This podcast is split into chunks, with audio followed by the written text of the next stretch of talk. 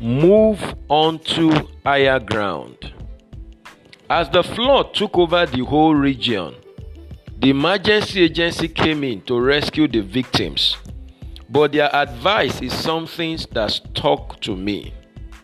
Let those who are yet to be affected by the flood move upland.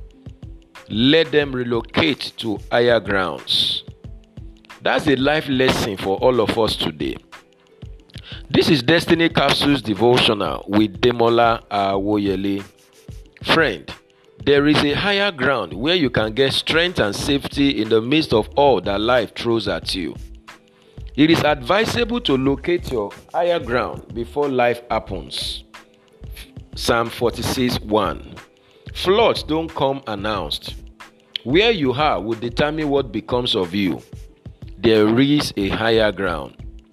Is your soul currently overwhelmed? Are you tired of life? Does it look like you can't seem to hold it all together? Are you under some kind of pressure? Don't worry. David once found himself there. 1 Samuel 30 verse 6. Most great people have been there one time or the other. What was their response? They were led to the rock that is higher than they. Psalm 61:2. There is a rock that is higher than what life throws at you. That rock is Christ. 1 Corinthians 10:4. We can run to him and find shelter in the midst of storms. Psalm 18:10. In Christ we find comfort and encouragement. 2 Corinthians 1:3-4. He remains our anchor that holds our soul. Hebrews 6:19-20. He is the higher ground. All other grounds are sinking sand. Get onto your higher ground in prayers. In prayers, we have an opportunity to leverage God's grace in the race of life. Hebrews 4:15-16. In prayers, we are shielded from the floods. Psalm 27:5. In prayers, we gain perspective and direction. Habakkuk 2:1. In prayers, we experience God's priceless presence.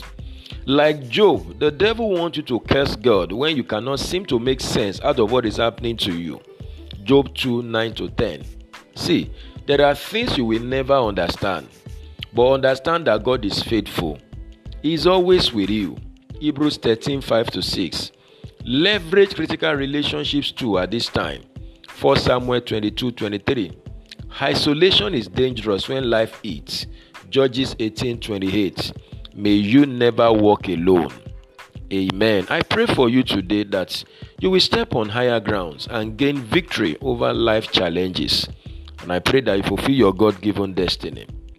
This is a blessed day for you. Go and win with Jesus. You will succeed. And bye for now.